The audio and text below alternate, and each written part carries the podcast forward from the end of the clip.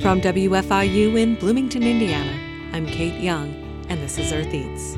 We're not a big restaurant, so like if we, you know, we try to spend at least half of our money a year within a 50 mile radius, that may only be 60 or 75 thousand dollars. But if 10 restaurants do that, if 20, that's over a million dollars a year that just goes right back into the local economy, local people. And also, regenerative farming is far better for the environment, which is what most of these local farmers practice. This week on the show, we talk with Nick Detrich of Small Favors in Bloomington about his approach to cooking and to running a restaurant after what some might call a reckoning in the hospitality industry.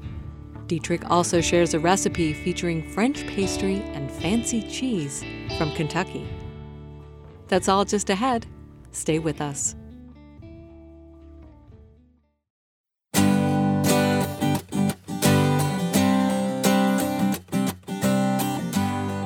The building on the corner of 6th Street and Morton on Bloomington's near west side is small and unassuming, other than the fact that it's painted a bold shade of pink with black and white checkered trim. That's a carryover from the previous establishment, La Viande Rose. It was a sweet spot serving quiche and other tasty French style dishes. The new inhabitants, Small Favors, describe themselves as a neighborhood gathering place serving wine, food, and wine-based cocktails. They go on to say on their website, quote, "We want to serve the community through nourishing our guests, sourcing locally, investing in our farm partners, paying our staff a livable wage, and serving wine from people who think similarly." I was intrigued by this statement and wanted to hear more. So I arranged to meet with the chef and co owner of Small Favors, Nick Detrich. So should we come back here? I headed over there on a Monday morning with producer Toby Foster. Nick greeted us in the dining room and led us down a narrow set of steps behind the bar into the kitchen to walk us through a recipe. French pastry stuffed with chicken liver parfaits, pâte choux, or gougères. All right, shall I just dive in then? Yes. Uh, My name's Nick Detrich. We're at Small Favors in Bloomington, Indiana, 6th and Madison. Forgot the address. We're going to start by making the gougères. This is a puff pastry, can be made savory or sweet. This is going to be a savory one with some Gruyere from Kentucky and then a little bit of Parmesan Romano on top. It's a recipe that dates back to the 1500s. Here I've got some butter, a little bit of cayenne, and some salt. And we're just going to bring this to a boil. And on deck, we've got some Gruyere from Kenny's in Kentucky, a, a dairy there. This is flour from uh, bread flour, high protein flour from Janie's Mill. Four eggs, those are from Rhodes Farms. And then everything else that we need is in there. This is a really delicious snack. It's sort of like a a historical cheese doodle, but the way that they cook, they're very high hydration dough. So in the oven, we'll cook them in two stages at two different heats. So the steam will actually cause the dough to rise quite a bit, which is why we don't. It doesn't take very long to prepare the dough. You know, you don't have to let the dough ferment or anything like that. It just puffs up and it's really airy inside. And with all the cheese that's in it, there's all these beautiful threads and striations of melted cheese and all these cavities that are amazing for just stuffing things. So we'll use chicken liver parfait today, but it's great for like leek mousse. You can make them sweet, like a cream puff or a profiterole starts with a sweet version of a gougere. But yeah, they're they're they're a lot of fun and they're great. Like we make them here because they're actually they sit out really really well. So we make them every day, but then we just leave them out in the kitchen, stuff them to order, and send them out. So our water's starting to boil, so I'm just going to stir it and incorporate this butter. And we want to get it into a pretty agitated state. And then we'll take it from the heat. Oh, it's really foamed up. Yeah, it'll foam a lot. And then we'll just stir it around, get that little bit of butter down. And then we'll add all of the flour at once. And then we're just going to stir continuously um, for about a minute or two. Basically, uh, you want to incorporate the dough, but you want it you want it to be cohesive, but you also want it to be sticky and pull away. You see, if you look, there's some residue on the sides there. After about a minute, that'll all dissipate. And it'll be one nice, doughy, cohesive mass. But you see, we've been at this for a minute and a half, and we're already this far along. but yeah, I'll keep stirring, looking for the flakes of granules. You can see now it almost looks like mashed potatoes, so it's really getting there. Yeah, that's really quick how it's changing. And part of that too, this doesn't really work with uh, all-purpose flour. You really need a high-protein flour, bread flour, Caputo flour. This is Janie, Janie's Mill bread flour. It works really great for this. Okay, so now you can see that's kind of pulling away really cleanly. So what we'll do is we'll put it in our KitchenAid here. And you want to use a wooden spoon for this. Don't use metal on metal just because you don't want to flake anything, especially if you're using a nonstick pan. Okay, we got that in the KitchenAid. And so we'll just turn this on. You know, your KitchenAid will probably have between either five or ten settings. You want to put it to one or two. And we'll take some eggs here. And we're just going to add them one at a time and let each one incorporate. So just crack it into a bowl in case you get some shells in there. And then you'll just want to watch to see that get incorporated. You'll have to stop probably once to push everything down, unless you're really lucky, but I'm not often lucky.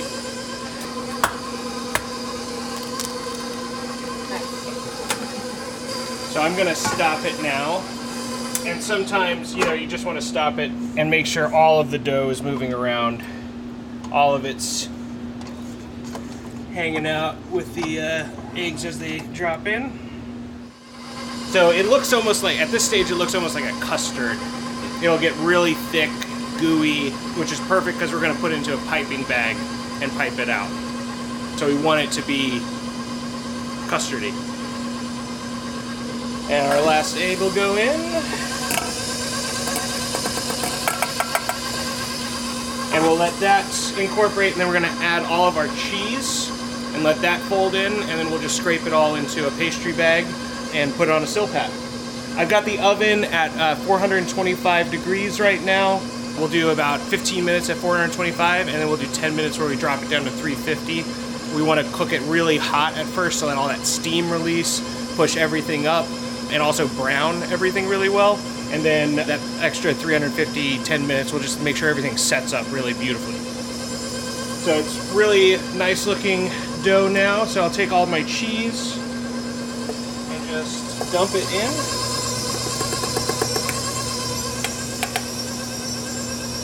But yeah, now it's sort of like in between a custard and like a really good pizza dough. So like super wet and sticky, but still has a little bit of uh, glossiness to it. All right, so now I'll go ahead and lower this down slowly while the paddle's running, just because I'm going to use it movement to get the some of the dough off of there.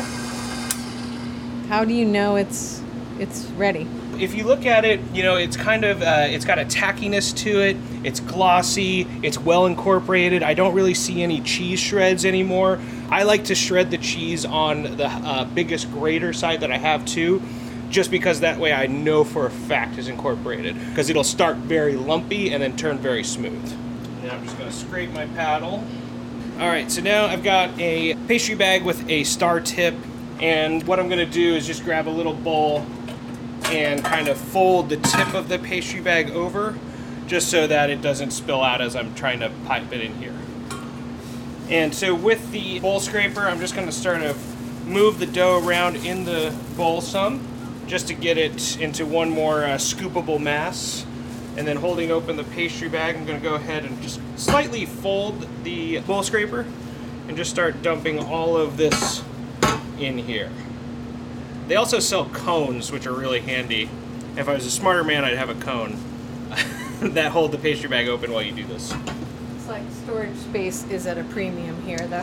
So- Yeah, it is, but it's a it's a good sized kitchen. Yeah, we're only a 40 seat restaurant, so it's like it's actually bigger than what we need for for that. But you know, small kitchen means less inventory, less less folks running around, running into each other, less accidents, tighter knit group, and also I don't have to go as far. You know, like I what four steps from the oven right now.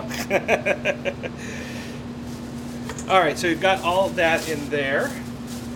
And now what I'm going to do is I've got a sheet pan with a Silpat on it. And what is a Silpat? Oh, a Silpat is uh, basically a silicon mat with a mesh inside of it. It's used for a lot of pastry baking.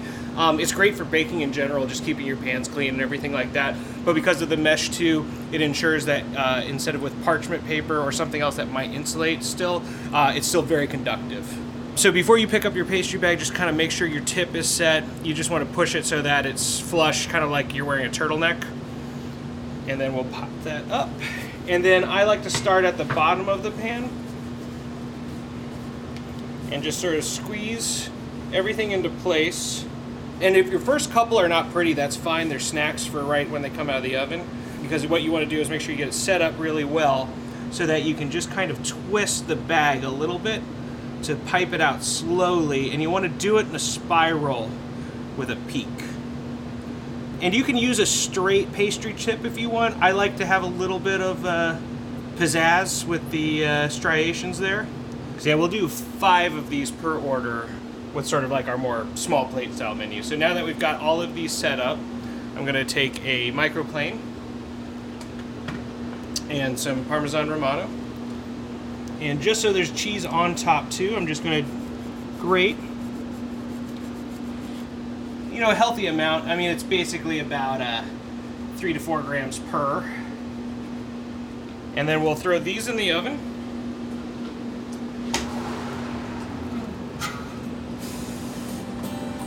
and we'll uh, set the timer for 15 minutes and then after 15 minutes we'll do another 10 at 350 next up we're going to make a chicken liver parfait or chicken liver mousse. You know we when we cook with meat we try to use local as much as possible. We also try to use cuts that aren't often used. Chicken liver beef tongue things like that. One because a lot of times they get trashed.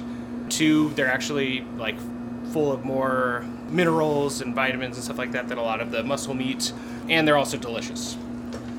So I've got some chicken livers here that have been rinsed and patted dry. These are from the Flying Pig Farm. They're out in Spencer. They were one of the first folks that we purchased from, like about a whole pig from them when we opened, and bunch buy a lot of our chickens from them. So I've got grapeseed oil, something with a high smoke point. Also, it's more neutral. You don't want to use olive oil for something like this because you don't impart too much flavor. The chicken livers have just been simply seasoned with a little bit of salt and pepper. And I've got six ounces here, which is like six livers. Not very big, you know. I'll go ahead and throw those down here.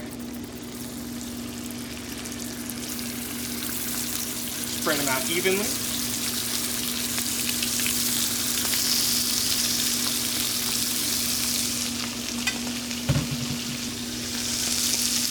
and these will only take about one, two minutes aside. As soon as I flip them over, I'm going to use some shallots, fresh thyme, and some dried marjoram.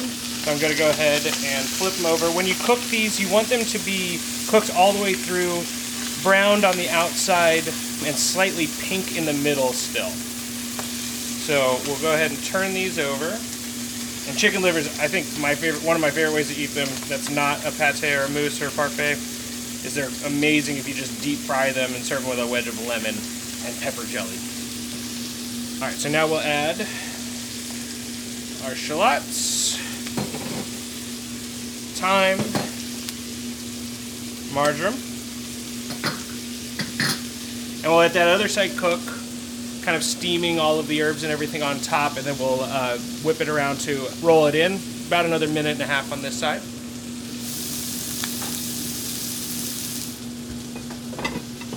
I like how you're just steaming them on top there. Well, you still want a sharp flavor from them. You know, you don't want like, uh, especially with shallots because they're a milder allium. You know, you don't want to overcook them because then what's the point? so those are calming down a little bit, and what we'll do, we'll take one out and just slice it in half to see where we're at. We're not quite there yet. So we'll let that go for another 45 seconds to a minute. Now that we're getting close, I'm going to go ahead and mix those onions in a little bit more. And just like when you're cooking a steak too, you can also tap on them to check the firmness as you're cooking. They'll tighten up. If you overcook chicken liver, it'll get like brittly and almost gristly and just not very pleasant.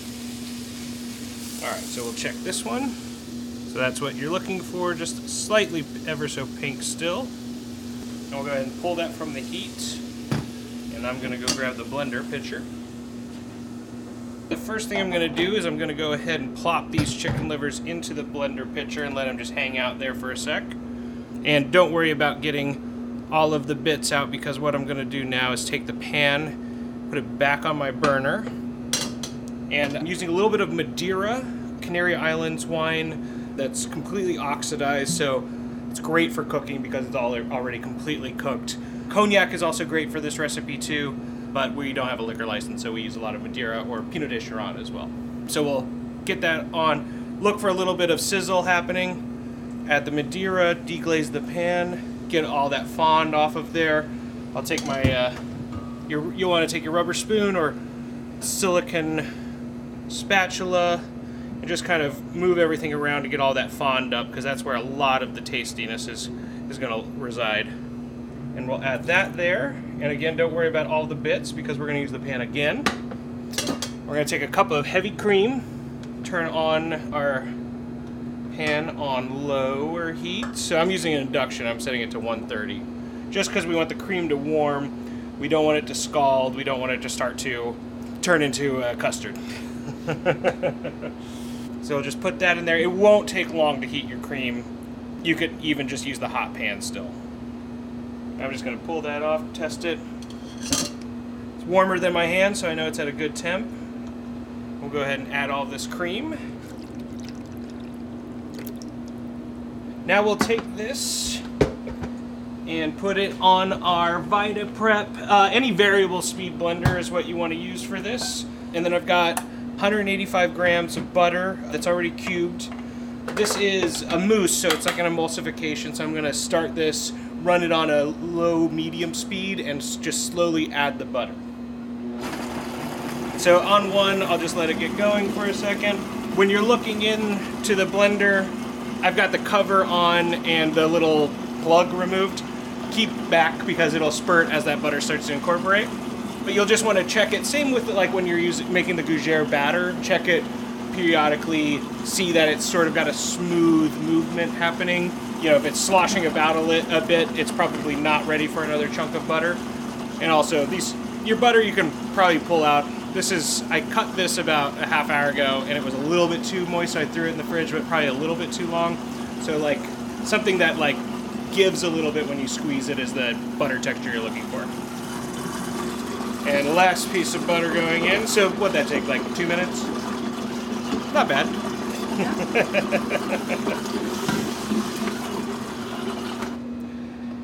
And so now with the chicken liver parfait, it is well incorporated.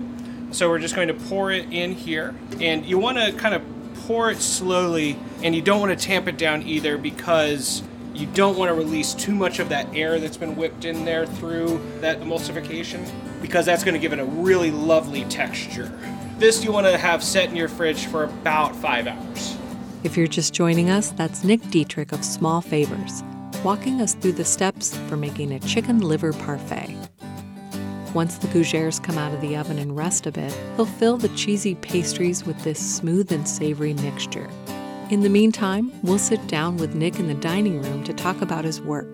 That's coming up after a short break here on Earth Eats. Stay with us.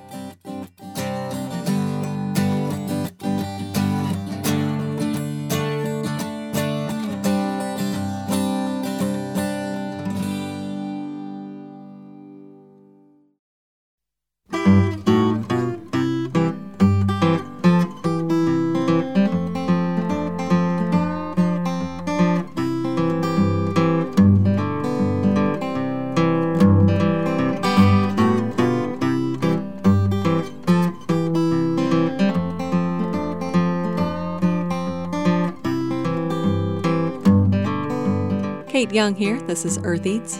We're back with Chef Nick Detrich at Small Favors to hear about the restaurant and a bit about Nick's background. Small Favors opened January of this year, and it's a, we're a small restaurant, uh, 40 seats, with extensive natural wine selection, and then a seasonal menu that changes once a month.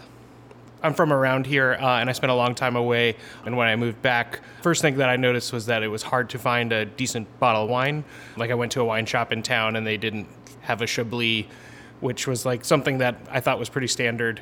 And so I started thinking about doing something in town to help make it easier to get a bottle of wine. A lot of people I talk to use like subscription services or uh, ordered bottles to be delivered to Bloomington and stuff like that. And like, well, that seems doesn't seem very uh, like a very good thing uh, with all the cardboard waste, ice packs, everything that it takes to ship a bottle, getting shipped to the facility that boxes it, unboxes it, reboxes it, sends it.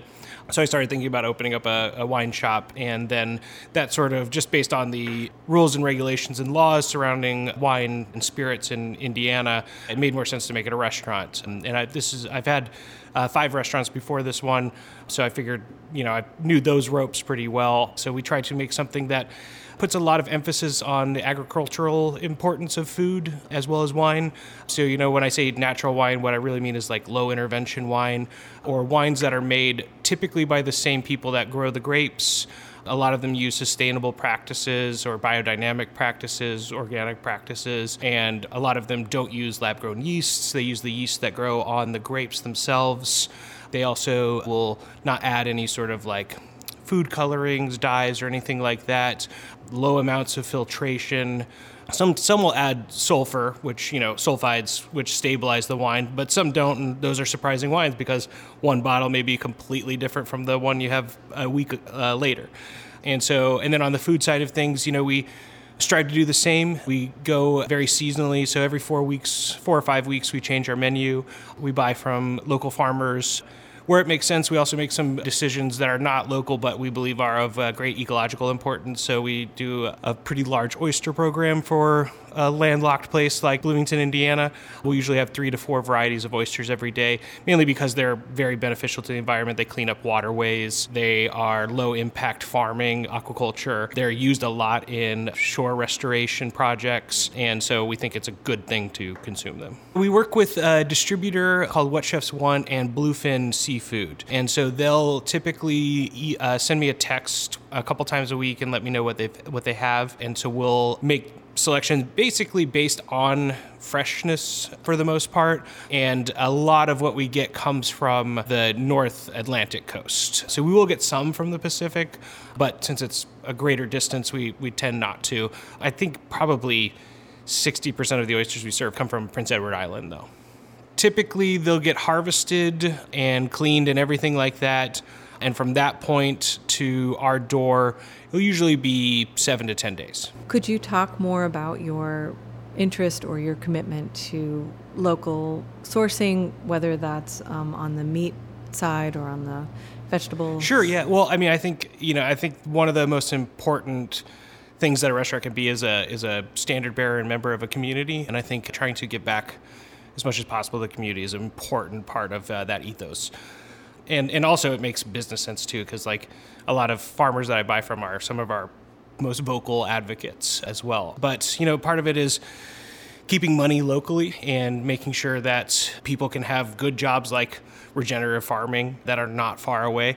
The environmental impact I think is pretty evident on a lot of commercial and factory farming and that translates also into the product, you know, like a happy pig is going to be better meat. You know, one that gets to root around out in the field for its life, and instead of living in a stall for its entire life, that's going to translate into better food. And there's also the welfare of the animal uh, as part of that decision making process there.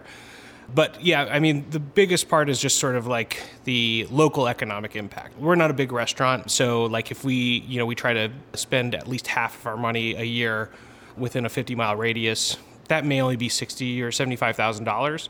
But if 10 restaurants do that, if 20, that's over a million dollars a year that just goes right back into the local economy, local people. And also, regenerative farming is far better for the environment, which is what most of these local farmers practice. You know, they're not doing heavy tilling, they're not depleting the soil, they're doing cover crops. And that is going to be better in the long run, too, especially if you take like a futurist lens and like a moral lens at like the next generation, the next five generations. If we deplete all the nutrients in the soil, then everyone's going to be eating corn in 25, 30 years. So I guess it boils down to local impact and environmental impact. And have you found so since you started the restaurant really with this in mind, you really just set everything up for that kind of purchasing. So is it harder to coordinate when you're working with smaller farmers and you're not just like purchasing everything yeah. from The- there's a whatever. convenience that you lose, but I mean, it, it I think it ends up paying for itself in the wash. I've I've run a lot of kitchens where I would call in at the end of every night and have no idea where any of the food was coming from, but that would be there the next day, and that was great and easy. But now I think uh, I would over order all the time, and I wouldn't really care as much if something spoiled or went off. But now that I, you know, the person who's dropping off the eggs or the dairy or whatever that I'm buying, now that I see them every week and everything like that, I typically run things tighter. We do better. We save money on on waste because of that, and I get to interact with the people that grow it, and I also get to talk to them a lot. Like, you know, for instance, the woman that raises a lot of our goats and rabbits will talk to me months in advance, and I'll be able to get things that make friends in bigger cities jealous, like mutton, for instance. Everyone's like, no one's willing to raise a lamb longer than a couple years for us, and uh, we have one farmer who's like, yeah, we'll we'll make sure that we have mutton for you. And so having those relationships offers a lot more interesting variety too, and also getting it in from a processor, I can butcher the meat differently. I don't have to get it all cryovac in five ounce portion sizes. You know, I have a little bit more control over that. Can serve stuff that you won't find elsewhere. So it contributes to the culinary decisions that you're making because you and that you can make because Well, and it's food too. You know, it's a natural thing, and so it should be that way. Your decision shouldn't be made by when the trucks arrive. It should be made by if it was a if there was a late frost, you know, in the spring, you know, and things like that. Um, you know, not we couldn't get chilies from New Mexico, so we got them from Peru. you know, like that sort of those sort of constraints are good for the restaurant in our decision making and keeping us nimble and keeping our offerings interesting. And I think that helps to keep everyone well invested in the program. You know, our employees as well as our guests. I liked what you said too about when you've developed a relationship with the farmer and you know that it's you know you know that they've put their heart and energy into that product it's more precious to you. Not just because of the cost of it or something but because because of that relationship and you don't want to waste it and you want to use it well. I mean i just know that i feel that way with food that comes out of my own garden or that someone i know grew i'm just like oh i want to make sure i use that that can't rot in the bottom of the crisper you know Well, and it's, I mean, when you do this for a living too, you know, cooking, it is a craftsman's or an artisan's job. You know, it's something that it takes time, it takes repetition, it takes suffering and passion to get good at it. And part of getting good at it too is understanding the materials that you're working with, how to manipulate them, and how to treat them. Same like a woodworker would much rather work with. I'm not a woodworker, so this analogy is probably going to be bad, but would much rather work with cherry than plywood and uh, and so that translates as well to better food, better quality, and and yeah, just better relationships with everyone. could you talk about your history how you got into cooking you mentioned you had some other restaurants Well, I mean, I started cooking in Danville, Indiana, in 1998, and I just worked at a local pub. Basically, it wasn't a pub because they didn't have a liquor license, but it was like pub food. The best-selling item was cowboy potatoes, which were waffle fries with mozzarella and bacon bits. From there, he worked in several kitchens and then ended up in the bar at Jazz at the Station in Bloomington. He moved to New Orleans with a group of friends and wound up in some craft cocktail bars. One of his restaurants, Cane and Table, was nominated for Best Beverage Program in 2015. And he became a partner in a group that won a James Beard Award in 2018. Detrich left the group and opened a bar on the south side of London before returning to New Orleans, where he opened two other places Manolito and Jewel of the South in the French Quarter. When the pandemic hit and there wasn't much happening in the restaurant world, Detrich decided to return to Indiana to be closer to his parents since his sister and her family were moving away. So I moved back and stayed with my dad for a bit. Uh, we actually planted a small apple orchard out there in Brown County and then bought a house on Kirkwood that we renovated, and that was our pandemic. And so near the end of that, we uh, decided, well, I talked about like we need a good place to get a bottle of wine in town. So that's how we wound up deciding to jump back into the restaurant game here. Can you talk a little bit more in detail about your menu and about how I know you have like special days of the week? You know, like I mentioned before, I think that an important facet of a restaurant is to be a member of the community. And so we try to keep things lively in that regard with special events and things like that. So some of them are very hard to put on. Like one, our most popular series so far was a event series called No Menu Tuesdays, which we ran for June and July. And basically every week there was a theme. It might be Spanish Basque or Midwestern culinary classics, things like that. And so our guests would not get the menu until after the meal. So every dish was a surprise and so they had to commit to to that and put a lot of faith and trust in us. But uh, you know, it was a very well received event, very fun. Um, we'll do another run of that series in January, and we're planning some special guests to come in to town to either cook or pour wine and some things like that with us. I keep talking about how it was hard to get a bottle of wine. So we're going to start a retail shop pop up where on Monday evenings we'll sell bottles of wine at retail markups, not traditional re- restaurant market markups. So they'll be like $18 and up on the bottles. But part of that, we're also going to do Sicilian pizza pop up. So we'll do a Sfincione pizza, like a high hydration, very like almost like focaccia dough with tomato sauce and breadcrumbs, basil. And uh, that'll be like the signature pie. And then we'll have some other seasonal ones.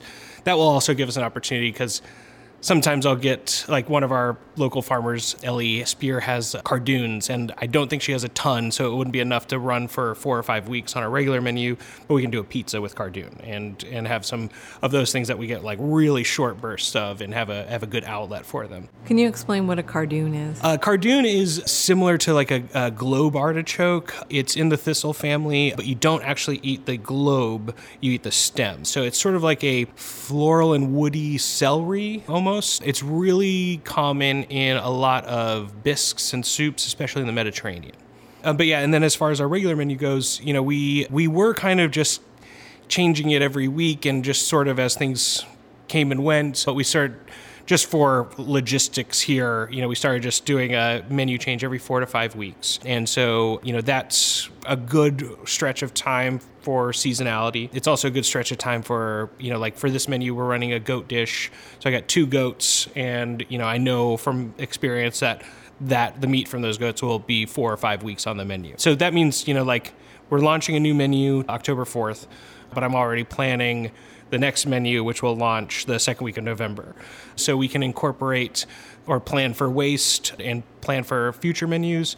Like, for instance, last menu we did a lot of corn dishes because it's Indiana and it's August and you can get tons of or September and you can get tons of corn. So we took all of the corn husks to start making corn husk vinegars and things like that. So that way, you know, we're we're working one menu the month in advance, but then we're also planning out the three after that just to make sure that we don't throw a ton, a ton of stuff away. Wow, I don't think I've ever heard of corn husk vinegar. That's interesting.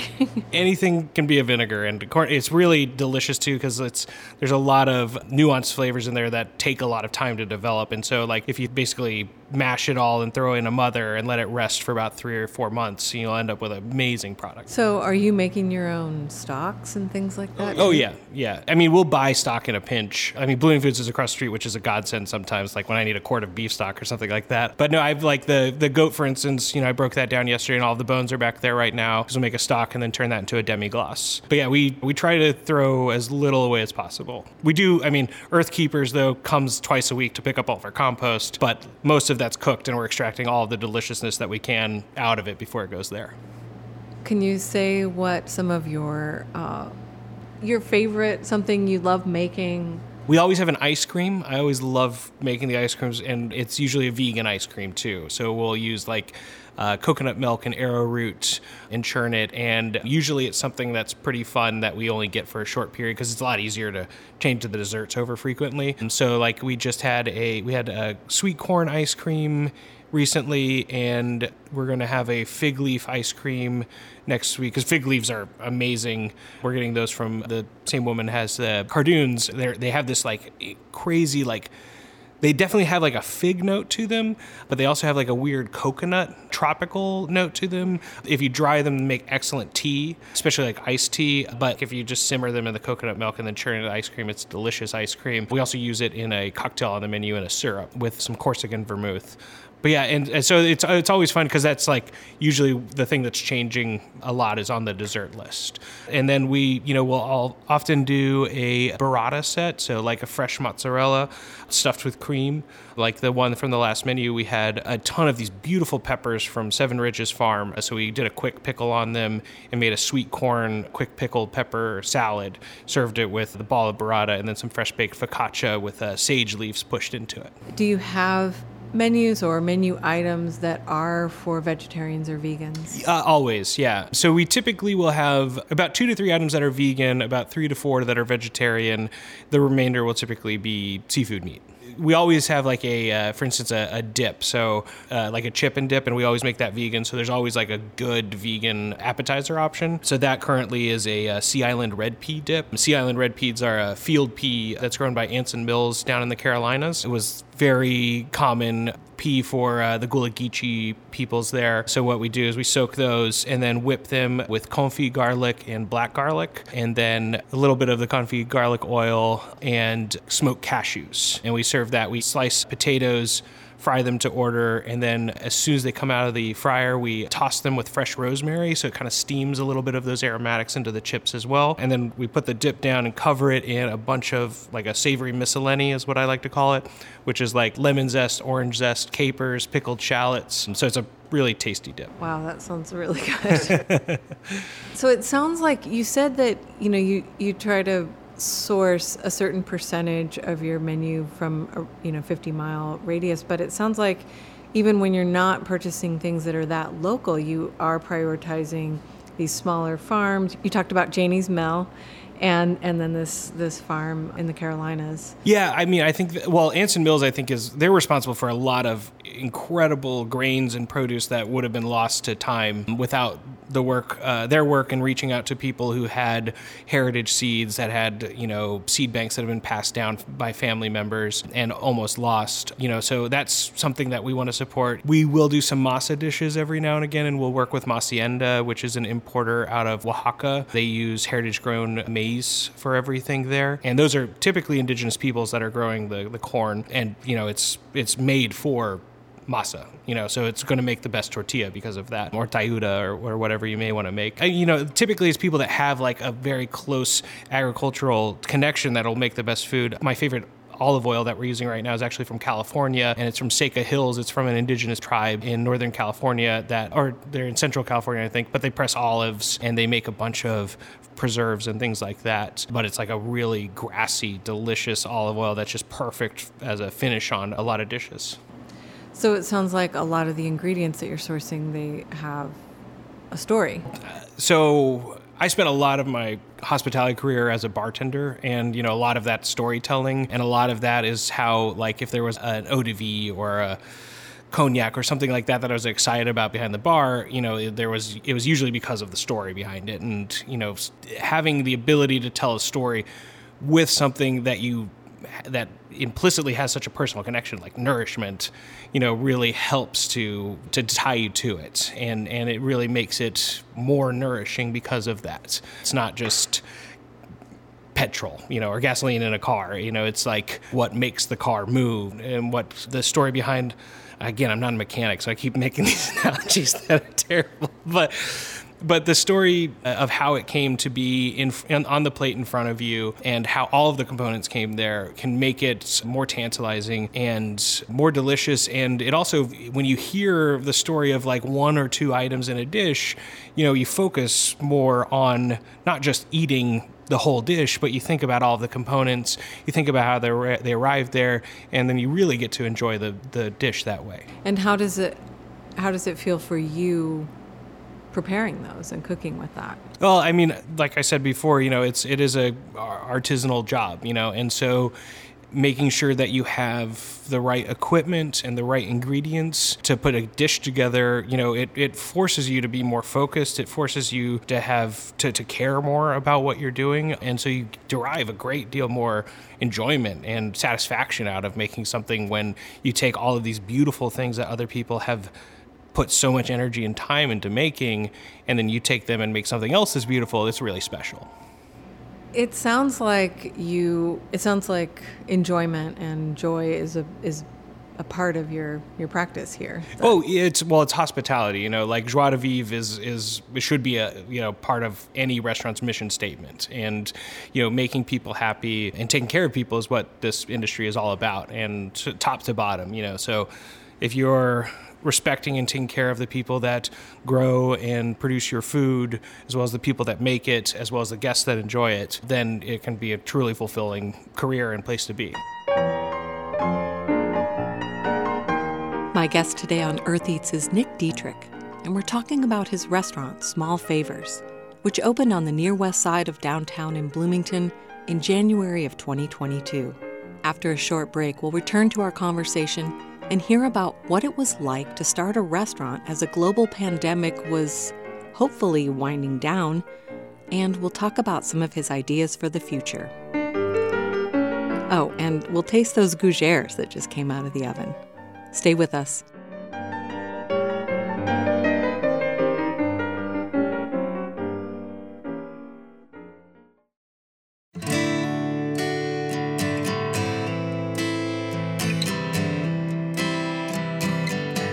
Thanks for listening to Earth Eats. I'm Kate Young. Let's return to my conversation with Nick Detrich, owner and chef of Small Favors in Bloomington. Nick opened his restaurant in January of 2022. I was curious about the timing and how the pandemic has influenced his approach to running a restaurant. What happened in March of 2020 just laid bare a lot of things that had been stewing for a long time with things that were wrong with the industry. And, you know, it was a reckoning for a lot of people. You know, and for, for me, it's just like I just don't know what else I would do, you know? So I think, you know, being in Bloomington and being able to have a much tighter knit community that relies on people that live here rather than tourism and things like that made it important to make something that served that community, you know, as well as deal with some of the issues that have been prevalent in the industry uh, for a long time. You know, like we're coming through the hangover of the celebrity chef movement, and there's a whole generation of people who went to culinary school thinking they could get like a glamorous gig and be in food and wine and everything like that when in fact it's a working class gig you know like this is a craftsman job. It's like being a carpenter. And so there's now all of a sudden a huge what people are referring to as the labor shortage. It's just people are moving on and doing other things because there's not the glamour and everything there. I mean like I was reading a piece on Nancy Hiller, who recently passed, and she was talking about she's a woodworker, and she was talking about the root of the word passion being passio or suffering. You know, like there is a degree of suffering involved in anything that you are passionate about, and and especially when you're creating something. And so, I guess uh, in a long roundabout way, I, you know, I think that the restaurant industry is still a vibrant place to be, but I think that you know, I try to make sure that people know what they're committing to when they come to work here. And, you know, for me, it's just working with food and wine and spirits and everything like that. You know, it's such a, an interesting and wonderful place to be. I can't imagine doing anything else, which is why, you know, I thought I was getting out of the industry, but it only took about a year for me to get pulled back in. And what about the people who, who work with you and, yeah, your staff? Yeah, well, we're not we're not very big, so we have a pretty small group of people. I think you know we have about a dozen all told that work here. Very few of them had much if any experience in the restaurant industry before, some here or there. But you know, I just tried to find people that were very interested and engaged and excited about what we were trying to do. And it was it was hard, you know, when we were hiring because how do you sell someone on something that doesn't exist? You know, feel like a snake oil salesman.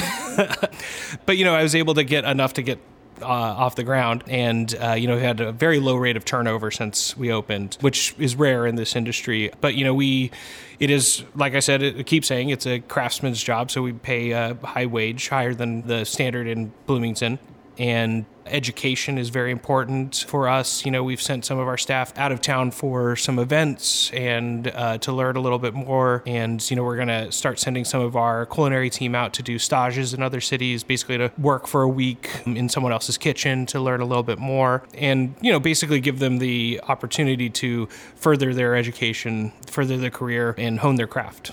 The building where Small Favors resides is a small corner spot across from Blooming Foods and Hopscotch Coffee's express location.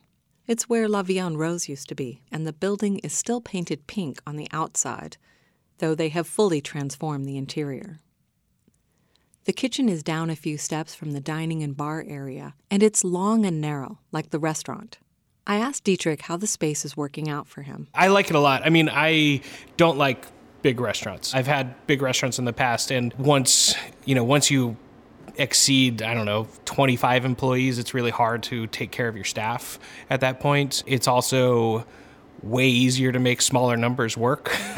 um, you know, we're we're 40 seats, so it's much easier for me to budget and plan and forecast based on 40 seats rather than 120, 150. It also makes us nimble. I don't have to carry a big inventory, so it's very easy to change the menu as frequently as we do. But I and I love this space too. It's really convenient being across street from Blooming Foods. You know, I lived in Bloomington before I moved to New Orleans. I lived mostly on the west side, and I still live over there, so it's like a 10 minute walk to get to work every day. And you know, we're close to downtown without being downtown, which is nice because it forces people to kind of seek us out a little bit more. You know, if we were on the square and people kind of stumbled in, we probably have a lot more difficulties with just trying to convince people about what we're doing and whether or not it was worthwhile. Hear people sort of like hear about us from friends or something like that and kind of know what they're getting into. So it makes our life easier as, as far as like greeting and walking guests through the menu and things like that. Speaking of menu items, it was time to sample the gougères. The pastries were out of the oven, and after resting for 15 minutes, they were filled with the chicken liver parfait by cutting a hole in the bottom and inserting the tip of the pastry bag with the parfait inside. It was pretty straightforward, but the results seemed magical. The chef recommended taking a bite of an unfilled one to get that crunch, and then also reaching in to pull out some of the interior dough that way, you fully experience both textures of the gougères. Toby tried that method. That was a good a good tip. it's nice that sometimes when you eat a like this kind of like cheesy pastry thing, it doesn't it taste like cheese at all, but it, this really does. Toby, himself a previous owner and chef of a local restaurant, the Owlery, was familiar with the Kentucky cheesemaker Kenny's Farmhouse, where the Gruyere came from. We use it like uh, one of one dish I didn't mention actually that's been on our menu since day one is our cheese fries. So they're hand cut uh, russet potatoes that we blanch, then fry to order, cover with the Kenny's Gruyere, throw them under a salamander to melt the cheese, and then serve that with a little bit of garlic aioli and uh, miso bagna cauda. So like not it's like a broken bagna cauda, like the classic Italian crudité dip, and we use miso instead of anchovy. So it's uh, so, so, we we use it a lot on savory dishes for vegans and vegetarians too. Okay, I need to talk for a minute about what I just ate. the pastry is fluffy and light, and yet it has the crunch on the outside, and the flavor is really sharp. It just has that tang. It's so good, and the the filling, the parfait. Is that what it is? I keep wanting to say pate, but it's parfait. So it also is very light and smooth. It is somewhat mousse like, but it's not that airy. Yeah. But it's very smooth, and the flavors are incredible. I mean, so much richness with the chicken liver and something. It's un, it's an unusual flavor because I just don't eat that. Yeah. Often, if ever. And then the herbs that steaming really did work to bring out all of that just kind of savory, herby of the thyme and the marjoram and yeah, the, the, shallots. Well, yeah, I think thyme is, is an amazing herb, an amazing ingredient, and it's so often abused. Like it takes, it doesn't take much to kill it or to make it to extract bitter flavors or woody flavors. And I think if you get that like sort of ethereal, savory, uh, almost like like a savory mint, a heavy mint almost, and almost like a light rosemary flavor from it. It's delicate and it needs to be treated delicately. Raw, it's it's a little bit much on it on its own, but like a, a quick blanch, a quick steam is great. I don't like it as much for stocks and things like that. I feel like it loses a lot with that long process, but I'll typically throw it in as soon as I kill the heat on a stock before I strain, so it doesn't extract as much woodiness, but just that bright pop of it's it's like a savory mint kind of vibe to it.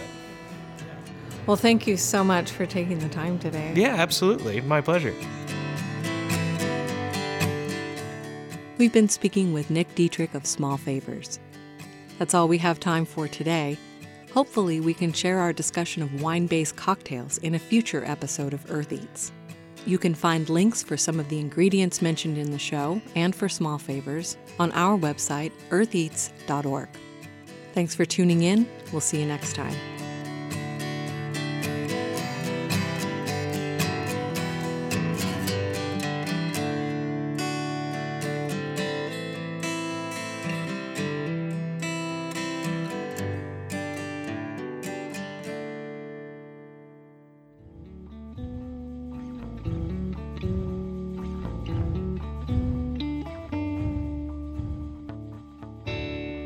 Eats is produced and edited by Kate Young with help from Eoban Binder, Alex Chambers, Mark Chilla, Toby Foster, Abraham Hill, Peyton Whaley, reporters at Harvest Public Media, and me, Daniela Richardson. Special thanks this week to Nick Detrich and everyone at Small Favors. Our theme music is composed by Aaron Toby and performed by Aaron and Matt Toby. Additional music on the show comes to us from artists at Universal Production Music. Our executive producer is John Bailey.